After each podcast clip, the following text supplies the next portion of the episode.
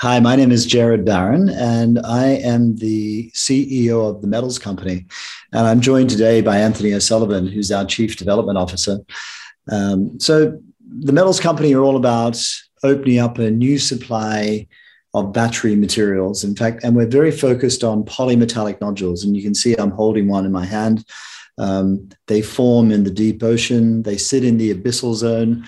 And they form by precipitating the metals that are in solution in the seawater or in the sediment upon which they sit. And we're focused on an area just off the coast of Mexico, well, about eleven hundred nautical miles off the coast of Mexico, known as the Clarion-Clipperton Zone, or C C Z, uh, where these nodules form in great abundance with very high grades of nickel, copper, cobalt, and manganese. And in fact, if you put the copper, cobalt, and manganese into nickel equivalents, it's well over three percent. So very high grade. And on just two of our license areas, we've identified about one point six billion tons of polymetallic nodules. And, and uh, yeah, we're excited to share more of the story with you today. Gerard, thank you very much for that, that introduction. Um, deep sea mining, um, polymetallic nodules, um, I mean, it's, I, I, I interview quite a lot of companies, and this is a uh, this is it's a new venture for me. I I, um, I, I did years ago meet the the, the offshore diamond um, producers, but um, Anthony, um, why don't you jump on and give us a, a, a brief introduction to your background and how you came to uh, be the development and technical officer for an, uh, a deep sea mining company. Uh, thanks, Merlin. Um, I'm a geologist by, by training. I have more than thirty years experience in the minerals industry. Uh, about thirty, about, about fifteen years of that with B H P. I was in their exploration leadership team, the global exploration leadership team, and responsible for their iron ore, coal, bauxite, and base metal exploration programs. Um, when, when I left B H P, I joined a company called Nautilus, which pioneered a lot of subsea development in, in P N G, um, undertook a number of world firsts, and started the development of the Solwara One um, deposit. I joined um, the Deep Green, now the, the Metals Company, in two thousand seventeen, and have been responsible for all elements of the, the project development, uh, from re- resource evaluation, um, environmental baseline data collection, uh, permitting, Um, the offshore engineering, and our, our process development. Wonderful. Thanks. My goodness, there's so much to unpack there. Um, but um, before we get onto the, the permitting and the environmental side of things, can you just talk me through the how it works? Um, so that the, the modules are at the seafloor. First of all, about the resource estimation, how do you know about the, the, the, the, the, the grade of these Um, samples? How do you get a kind of representative grade? How do you do a resource estimate on that? Well, if we if we go to, I think, around about um, slide eight, Gerard, uh, or slide seven, that just says some of the, the resource summary, um, you can yeah. show where the resource is. And you, this has been uh, performed by taking samples kind of at specific uh, frequency across a, uh, a nodule field. Yeah, and so, so Gerard, if we just go to the previous slide, I think that's the useful one that actually just shows you what the sea floor looks like. That that's a this is a video of a, a transect taken by an underwater autonomous vehicle, which you'll you'll see see a um a, a picture of a bit later. Just taking ph- photography of the the sea floor. Uh, all the little black things you can see there Uh, are nodules. The white bits are just some some sand volcanoes pushed up by by worms, and you can see that there's a continuous pavement of um, these nodules, which have an average grade of one point three percent nickel, one point one percent copper, zero point two percent cobalt, and um, twenty-nine and a bit, twenty-nine and a half um, percent manganese. Um, the way we evaluate the resource, and it has very high confidence, Um, because you can a- actually see it. It's essentially a two D re- resource. Gerard, if you go to the, the picture, a couple, about th- two or three down, that shows the the A U V and the, the launcher. Yeah, this one. So this is this is how how we evaluate the the resource. We're using these assets. Uh, the boat in the in the um, top left corner is is the Maersk Launcher, a, a vessel that we use to support, or we did use to support all our, our offshore um, work. Um, but basically the things that we need to know to define the resource are, we need to know the abundance of the nodules on the seafloor, and we need to know the metal contents of the of the nodules on the seafloor. And with those and, two with those two two pieces of knowledge, we can put the resource together. And um, by abundance, is there a depth component to this? Is this one layer across? Is is it one nodule thick, and or are, are these like, um, a kind of accumulate? They're, they're largely all at the surface, but and particularly in the Nori-D area where we've focused, the, the nodules are there at the surface, and they you know what you see is what you get. Um, so the way we can work out the the abundance is by deploying um, box cores, which you can see two examples of on the top right there. Um, it's basically a device that lowers down on a on a wire to the seafloor, uh, punch it into the seafloor, and when you pick it up, a, a shovel comes in underneath, a, a lid goes on the top. So it's like cutting a piece of turf from the, the, the seafloor. We bring that up to the surface. We we know the area of the box core, and in, in this case, it's zero point seven five meters squared.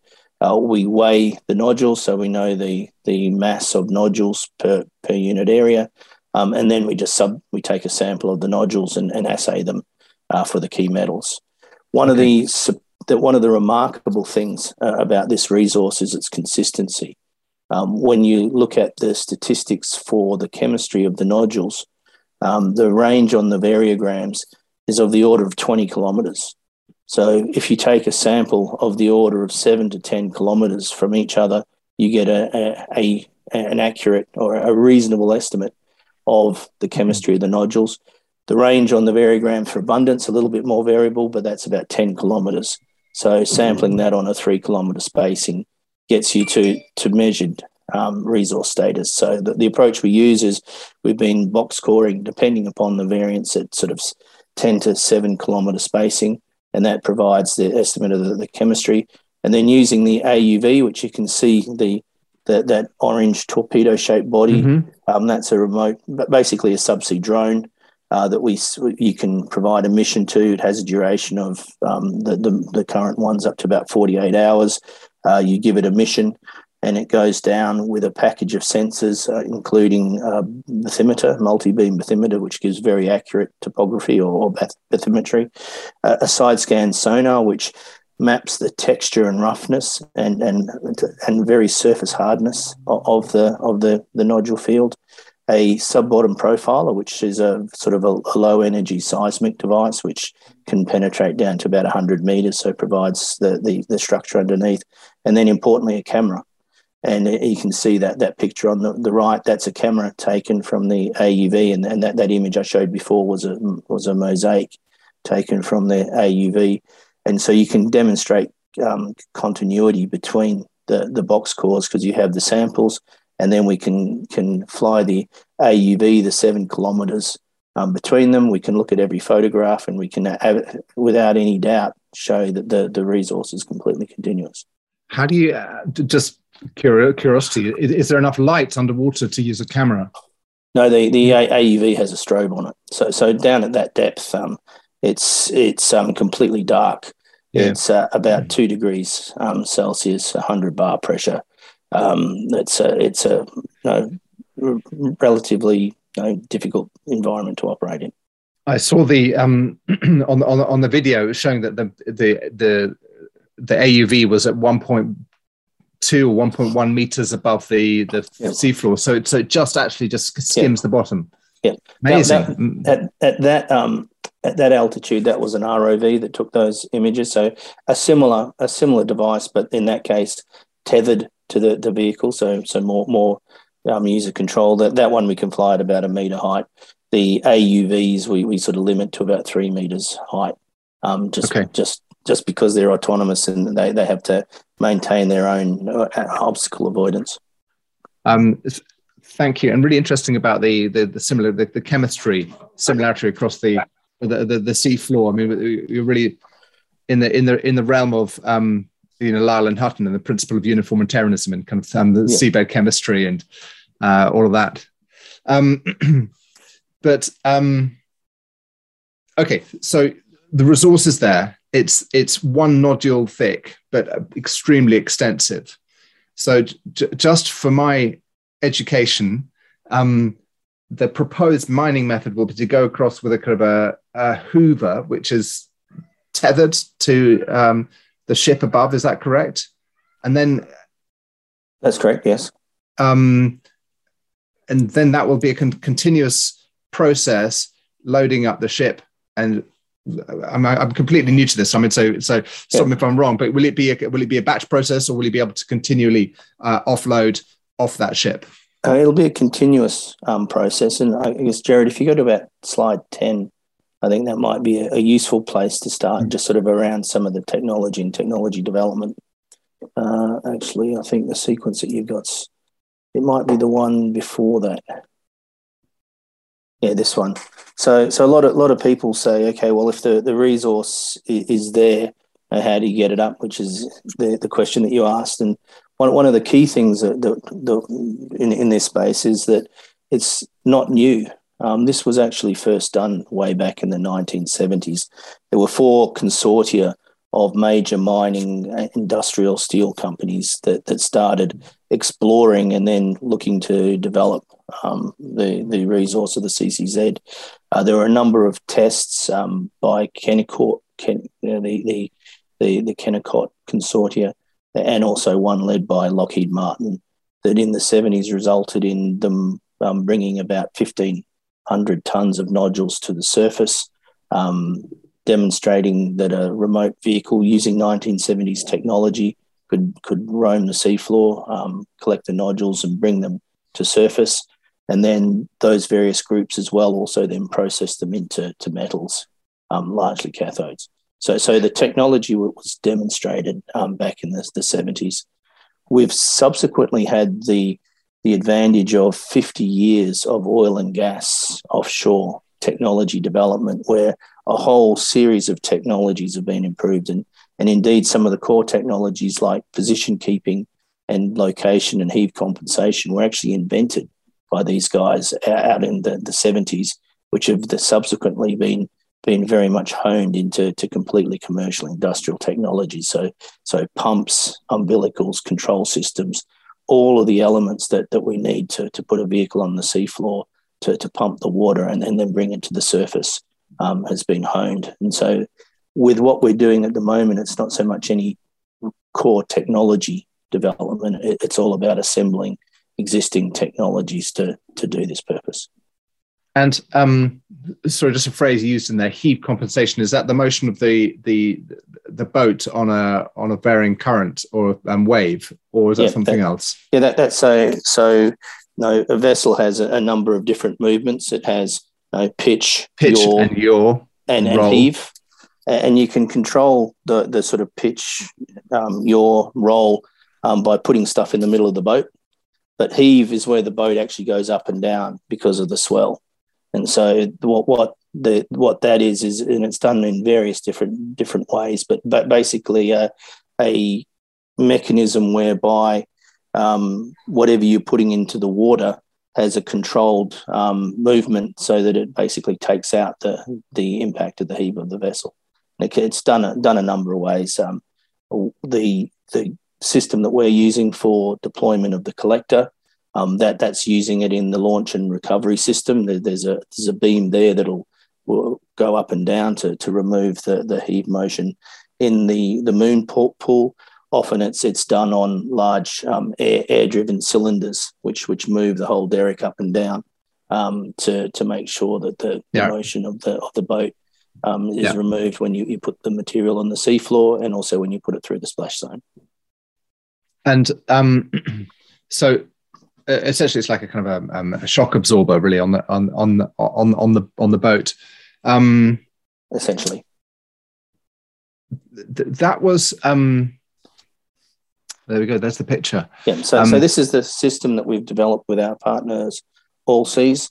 Um, one of the advantages that we have in the current environment is, as we highlighted, there's been fifty years of technology development by an offshore oil and gas industry, which now is currently at a point in its development where it needs to pivot away from its core business, which doesn't have a great future to it, to other uses. And a lot of the contractors in this space who are used to working with the, the large oil majors and, and are themselves very large companies like, like Allseas, Transocean, Halliburton, are all looking for where are they going to deploy the, these billions of dollars of assets um, that they've de- developed, and the capability and balance sheets that they have now with, with very strong oil prices, which are good, but they, they need to pivot into other things. Offshore wind is one, and they're very interested in de- developing the technology um, to pivot into this space, which they see as a natural energy hedge, um, battery metals for, for the, the industries that they've come out of. So so we entered into a, an agreement with Allseas um, some, some three years ago now, uh, where they would um, uh, develop a test collection system, and then on the success of that, enter into a contract mining um, contract with us. So that vessel that you saw, it's a converted um, Samsung ten thousand drillship uh, that they they acquired for you know, for um, at, at, at a good price, significantly less than the seven hundred million dollars um, price tag it had on construction, something less than than fifty. Um, they then um, built the collector vehicle, which you saw, that was the yellow yellow box, um, a umbilical which connects that to the surface and provides the power, control systems and, and telemetry, and then a, a riser, which is basically a steel pipe with a, a jumper, which is a which is a, you know, a high-tech rubber hose that connects the the vehicle to the riser and and um, make sure that the motions of, of both are, are separated from one another. Um, the, the collector drives uh, along the, the seafloor. Uh, it uses um, water jets that are uh, driven parallel to the seafloor, so not into the seafloor, but parallel to, to minimise the, the uh, amount of sediment that's entrained. And then through a process called the Coanda process, which is a little, little works in a similar way to an aeroplane wing. You, you force a fluid to go over a, a curved surface, which then creates lift. And that lifts the nodules into a, an adductor on the on the head. Uh, that then you you provide additional water and then pump it into the into the collector. Within the collector, there's a separator, so an area where there's a hopper that slows down the speed of the nodules. Uh, the entrained sediment is dis- is discharged behind the, the, the vehicle, and then the nodules pumped up to a a um, the riser. The riser then uses a, a system called airlift, so basically injecting air about two kilometres down into the pipe um, to cre- decrease the density of the material in the pipe, and then essentially displacive um, forces from, from around force the force the nodules and the slurry to the surface. Um, the nodules are separated from water just using simple screening on, on the vessel and, and, and um, then discharged into the hold. And the return water is discharged at a depth, um, normally um, a bit deeper than twelve hundred metres depth. Um, sorry, just uh, th- th- I'm, I'm I'm learning as you speak. You know, this is lots of information to take in. You, you talk about a slurry in the riser, um, but you also talk about sediment reduction. So is the slurry the nodules in the water, or is there a um, is There's there no a So, so no. basically, it's the or there is the, it's just the sediment from the seafloor. We, we don't we don't introduce any muds or any chemicals or any additives to the to the process. But when you when you collect, you talked about this the collector, then the selector. So you're reducing the amount of sediment. Do you have a kind of a, a kind of a mud weight? I know you said you're not introducing mud, but is is there a kind of a preferred slurry density that you use to transport the the the, the nodules in? No, no, we, we the, the whole aim is to get A, and train as little mud as possible, and then yeah. deposit the mud as rapidly as possible directly behind the, the machine for engineering purposes and also for environmental purposes. We we want to pick up the, the materials that we don't bring to surface. We want to put it down as quickly as we can behind the, the vehicle. We've done a lot of work looking at the dynamics of the discharge plumes, both at the seafloor and in, in the mid-water.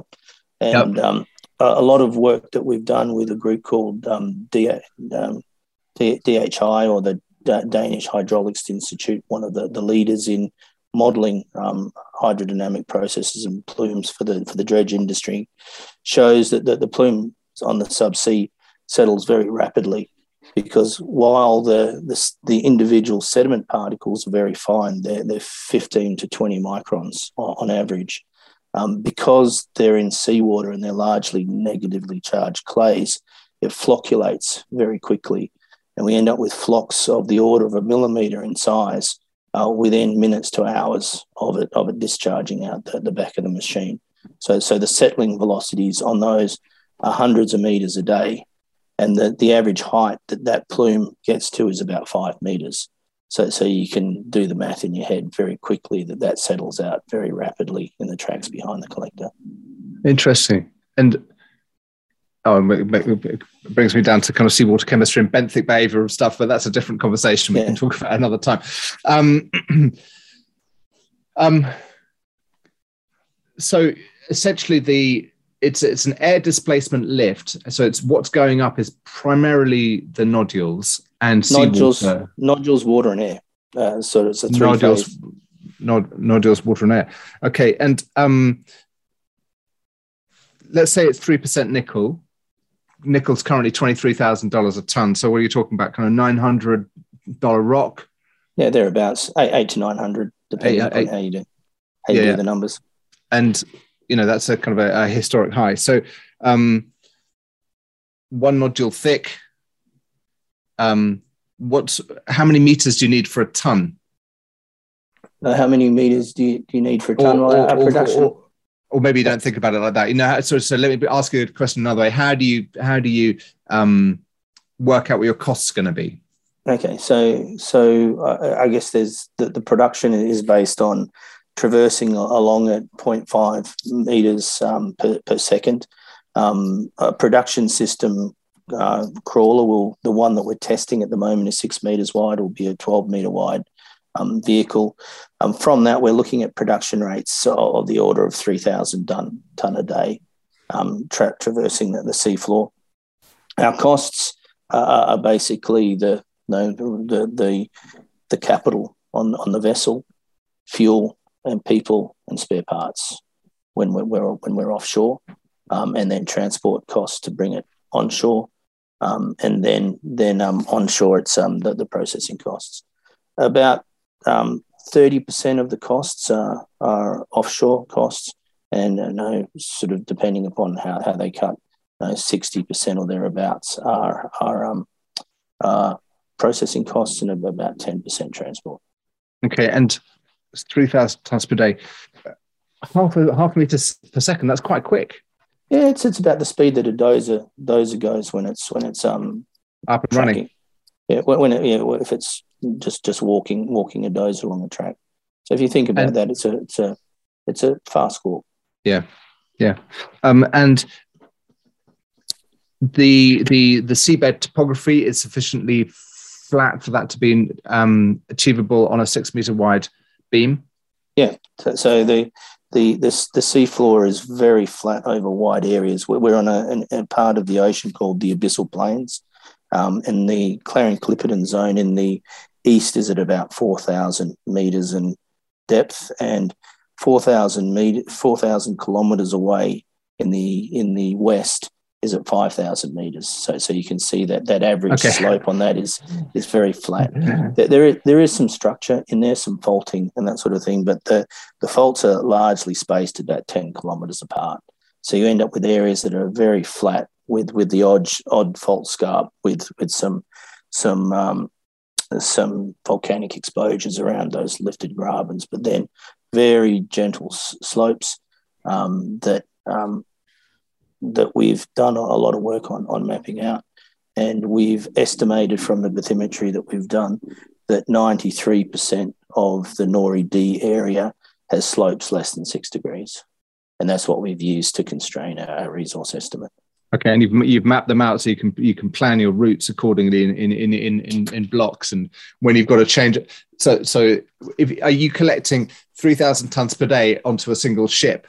And then, then, then, what happens when you reach capacity of that ship? So, so as we're collecting, um, the um, there's a second vessel that will be sitting along behind, uh, with connected by floating hoses uh, to the to the main vessel, which um, takes the the nodules and gets them transferred. Um, that vessel then um, goes off and takes it to, to port, where we can then transship them to, to wherever we need to take them. Um, the, the vessel itself, the collector vessel, the, has, has storage on it, so it can keep collecting uh, when you're connecting and disconnecting the, the transport vessels, so, so to provide for a continuous process. Okay, there we go. There's the there's the continuous process. Um, so operating area, um, twelve hundred um, or eleven hundred nautical miles offshore west of Mexico. Is that right? That's correct. Yeah.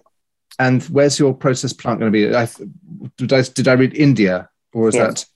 Yeah, we've just signed a, an agreement with a group called Epsilon Carbon, which is a company related to the Jindal Steel um, group, which is one of the biggest um, steel manufacturers in in India.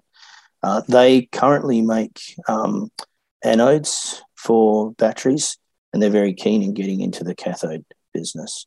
We've spent many years um, with Hatch and, and a number of, of groups developing a processing flow sheet, and indeed it, it rests very heavily on work that was done in the nineteen seventies by Inco, who, who developed a pyrometallurgical, hydrometallurgical refining flow sheet to process nodules. And so we, we took all of that work, um, took it through sort of modern MetSim uh, modelling, uh, developed the flow sheet, which is it's relatively um, conventional, uh, rotary kiln, electric arc furnace, very similar to a lot of the operations in Indonesia, uh, with converting, which had been done before um, and is being increasingly looked at in, in Indonesia uh, to produce a mat. And then uh, very, very traditional mat refining using sulfuric acid leach to produce copper cathode, uh, nickel and, and cobalt sulfate powders. So all of this, all of the unit operations that we're using have been done before on very similar materials. But nodules have an advantage over nickel laterites in that they have sig- significantly higher grade, um, but also importantly, Um, rather than producing a, a lot, lot of slag, uh, silicate slag, which the nickel laterite operators do, we produce a manganese silicate product. So out of the, once the, the kilns and the furnace, they, the, the furnace melts the material, it produces two phases. One phase is a silicate liquid, which represents about ninety-three percent of the mass flow of, of the system. And then also an iron alloy, which contains the nickel, copper, and cobalt in it. That iron alloy uh, we then sulfidise in a converter um, by adding sulfur into the toyas in the, the base of the, the converter, and, and then basically convert, blow oxygen in it to, to uh, with, a, with a silicate slag to, to remove the iron. And we end up with a mat that goes, you know, about forty percent um, nickel, about forty percent copper, and a bit of cobalt in it. So a very, very high, high grade mat. And, and that mat, um, so that mat then goes to a smelter. That that that mat just then goes to a refinery. So so that's where we where we would then um, base that that process of dissolving it in a sulfuric acid leach, and then um, basically stepwise um, purification and removal of of, of copper, uh, then nickel, and then cobalt to to produce. Um, the copper cathode, nickel and cobalt sulfates, and then also, interestingly, finally, an ammonium sulfate fertilizer grade material, so so that there's no there's no solid waste from anywhere in the process. The manganese silicate, which grades forty-two percent manganese, is semi-reduced, so so because of the the processing that we've done, the manganese is in is as a manganese silicate, a, a synthetic olivine, uh, which which basically has M, Mn as a as a two plus valent state. Uh, that material competes with manganese ores to make silico-manganese alloys, and has a very attractive um, manganese to iron ratio, and also a very attractive manganese to phosphorus ratio, and has somewhere between seven and seventeen percent uh, value in use bonus for our for our customer over using a standard um, blend of of manganese ores that are in the marketplace at the moment.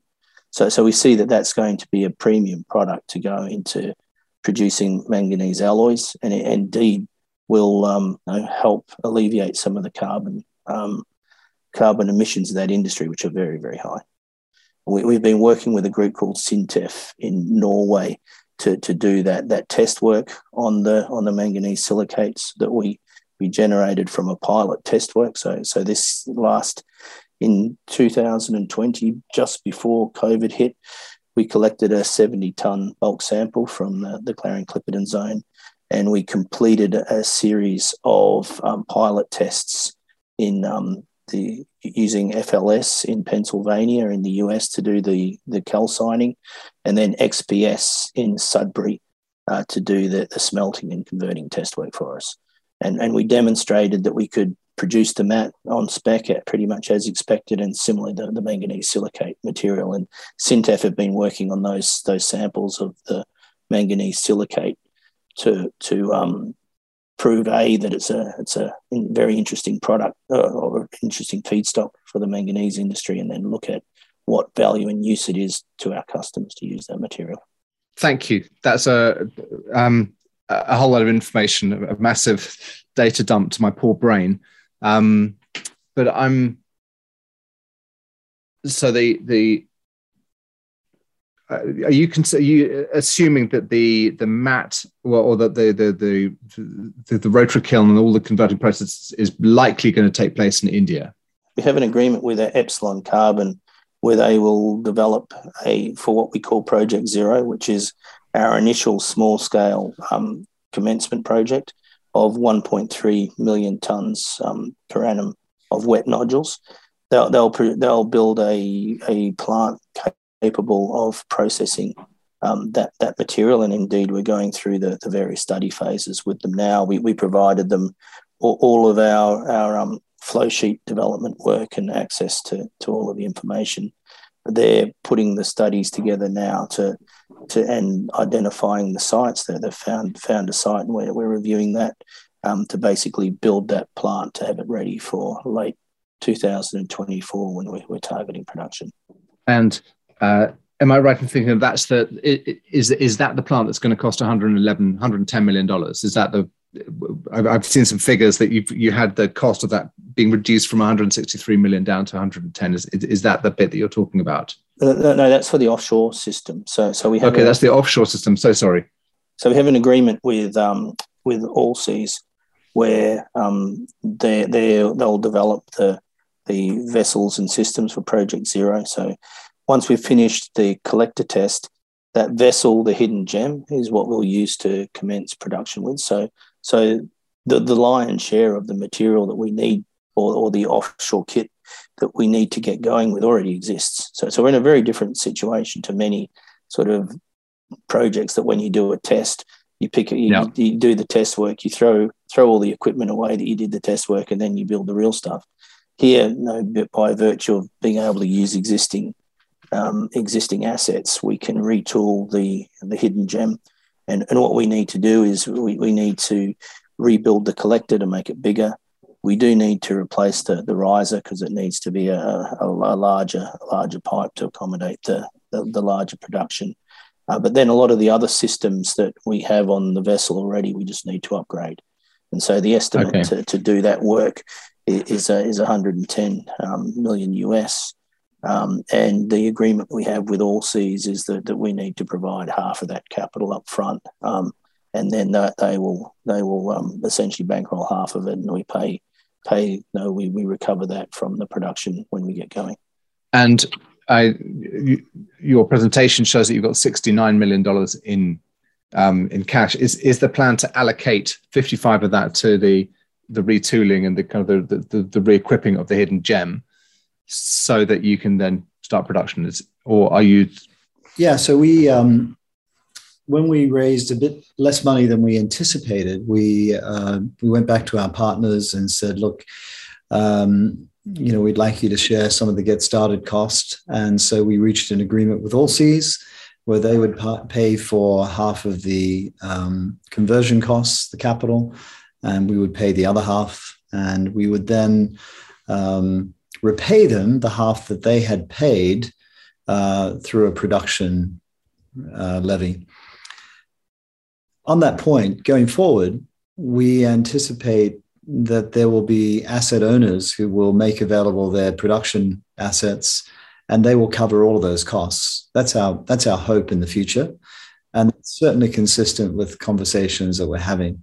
Uh, but this is the first one. So it's only reasonable that, you know, we, we bear a larger portion of that risk. Uh, on the onshore side, we always knew there would be parties who wanted to get into this industry, and by either converting some of those assets like Tony referred to earlier, or in this case, uh, finding a company who wants to be in the battery cathode space. And of course, we know that India has a, a desperate need for all of these materials just to support their local economy. And so, you know, we haven't announced the final terms of the Uh, Indian economics uh, yet, but we will do um, by the end of the year, we we hope. Um, but the option there is that we found a partner who can fund all of that CapEx. And, um, and so that was really just a way of showing the market that, hey, we can keep this very capital light because there is sufficient operating margin to be able to share it with those capital providers. Thank you. Um, you've talked about getting into production in late twenty twenty-four. Um, what are the critical path items in, in doing that? Is there more um, proving of, of uh, pilot scale test work? I, mean, I, I saw that you're doing the riser de- um, deployment test uh, in April and May. Um, you know, where are you in your kind of understanding of economic thresholds and technical, technolo- technological or technical thresholds that will give you confidence on the on the production, or is it just a case of ramping up? So, so as we said, the technology development started in the seventies. Uh, we then improved on that. We've then subsequently done a, a whole series of component tests um, on the offshore system. So that the, the collector was fi- finalised um, construction in January, February this year. Then a series of wet tests initially in the, the harbour in Rotterdam, uh, then in the North Sea, and, and then at depth. So, or, or, and doing all of the operations that we need to operate the, the collector system at the speed at which it'll go, um, turning, um, connecting the, the the the jumper, and some there there are some some operations subsea that that, that are, are a bit challenging, and they, they demonstrated they could do them all. The hidden gem now is um, heading towards the the site. Uh, it'll mobilise in in a port um, on the west coast of the of of the Americas, and then head out to site with a view to start the what we're calling the collector test in um, mid-August this year. Um, from that, it'll it'll do a direct trial of driving the ve- vehicle on the seafloor, connecting nodules, um, bringing them to the surface, um, doing all of the unit operations offshore, apart from vessel-to-vessel transfer, because uh, that was seen to not, not be a, a critical element at, at this stage. So so that test has two purposes, one to demonstrate the technical and um, economic capability of the system, but also to provide us an opportunity to observe the environmental impacts of, of that work. Uh, there's a second vessel that will be heading out before, during and after the, the collector test, so it'll do pre-test um, survey, uh, so sur- survey exactly where we're going to in, in a lot of detail. Uh, collect um, the third part of our environmental baseline work, which we've been undertaking now for quite a number of years. Um, so for each, understanding the spatial and temporal variation of, of the, the environmental baseline there. Uh, we'll then undertake the collection, and during the collection monitor um, the impacts of the, the plume and, and the other, other um, impacts to the environment. And then at the end of the collector test, once the, the vehicle is removed and the hidden gem headed back to, to, to port, uh, it'll undertake a series of surveys looking at where the sediment um, plume went, um, looking at what what impact it had on the, the biology of the areas that it, that it drove over, and sort of how many nodules were, were left behind, what our recoveries were, um, and what's what the depth of penetration of the vehicle in, into the seafloor. So so a, a very thorough study, which will give us a good understanding of the capability of the system and, and what the impact it has on the environment. Thank you. That's really comprehensive and very clear.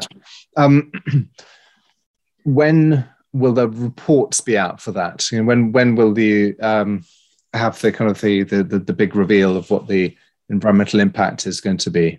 So so we, we have a plan to lodge a application for a production permit or production contract with the International Seabed Authority in the second half of next year.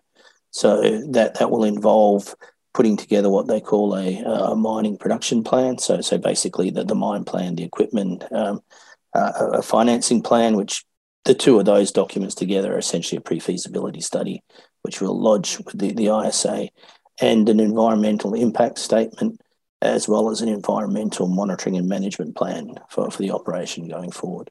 So that all of that work will be pulled together into those key, key documents and lodged with the I S A as part of our, our application um, in, in the end of twenty twenty-three. Thank you very much. That's that's that's that's the kind of the, the, the Gerard, is is that the kind of the big um, target that you're working to, towards? It is, Merlin. Yeah, we, look, it's a it's a super exciting, you know, fifteen months ahead of us, because we we know a lot about the environment, of course, in which we've been operating. Um, we know that the consortia back in the seventies and eighties uh, produced an enormous amount of data. NOAA, the U S agency, of course, have carried out a full environmental impact study, which they reported to the Senate in the early nineties. And And we, of course, have done a lot of our own study, and other contractors, uh, including the Belgians and their, and their subsidiary G S R, uh, carried out their pilot collector last year. And so we've benefited by being able to review this material and observe it. And so, look, we're super excited, because we've always believed that this resource offers real benefits from a environment and societal perspective. And so obviously getting more tangible uh, conclusions is going to really help us um, with this important messaging. So yeah, obviously the collector test is important. We're, we're fortunate to have an amazingly talented partner in Allseas. They've been operating, you know, in difficult environments in the deep ocean for thirty-five years. And, you know, we've assembled some years ago a world-class leading science team from many different organizations, including the Natural History Museum and National Oceanography Center and University of Hawaii. And so, and of course, we, we have lots of external expertise coming together to help us on this monitoring campaign. So it's a very busy time, but it's a super exciting time as well. And uh, yeah, look forward to reporting it all. Well, thank you. I mean, I, it's been a, Um, fascinating for me, uh, fifty minutes uh, learning about the company um, and the projects. Anthony, I really appreciate the the, the technical insights you provided, um, and Gerard, the oversight and, the, and and just the whole thing. Thank you very much. Uh, I look forward to the the news flows you go ahead mm. um, with eyes on that that kind of eighteen month horizon. Uh, that, I think that's the the, the the crucial element. Absolutely. Thanks, Miller. Thanks, Miller. Bye. Bye.